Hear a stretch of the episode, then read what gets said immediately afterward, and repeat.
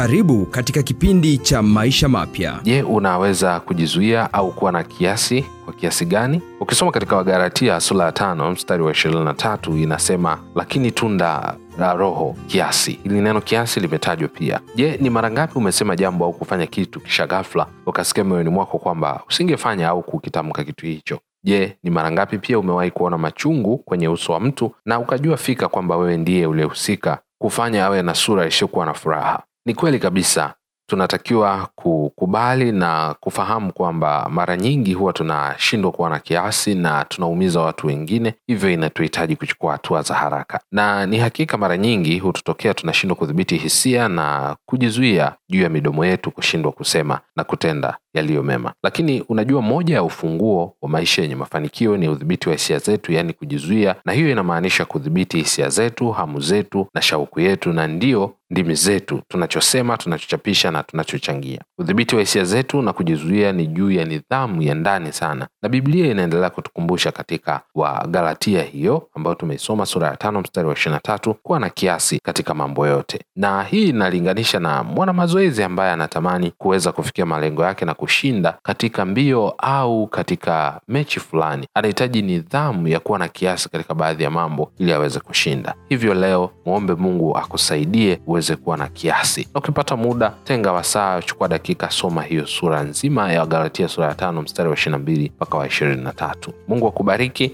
na mimi ni Yohana Dionis, ulikuwa ukisikiliza Maisha Mapya. Msikilizaji, ni matumaini yetu umebarikiwa na ujumbe huu. Kipindi cha maisha mapya kinaletwa kwako na huduma ya New Life Africa Satellite Network. Ukihitaji taarifa zaidi au maoni, tuandikie kupitia WhatsApp ukianza na alama ya kujumlisha 255 685 322 665. Mungu akubariki.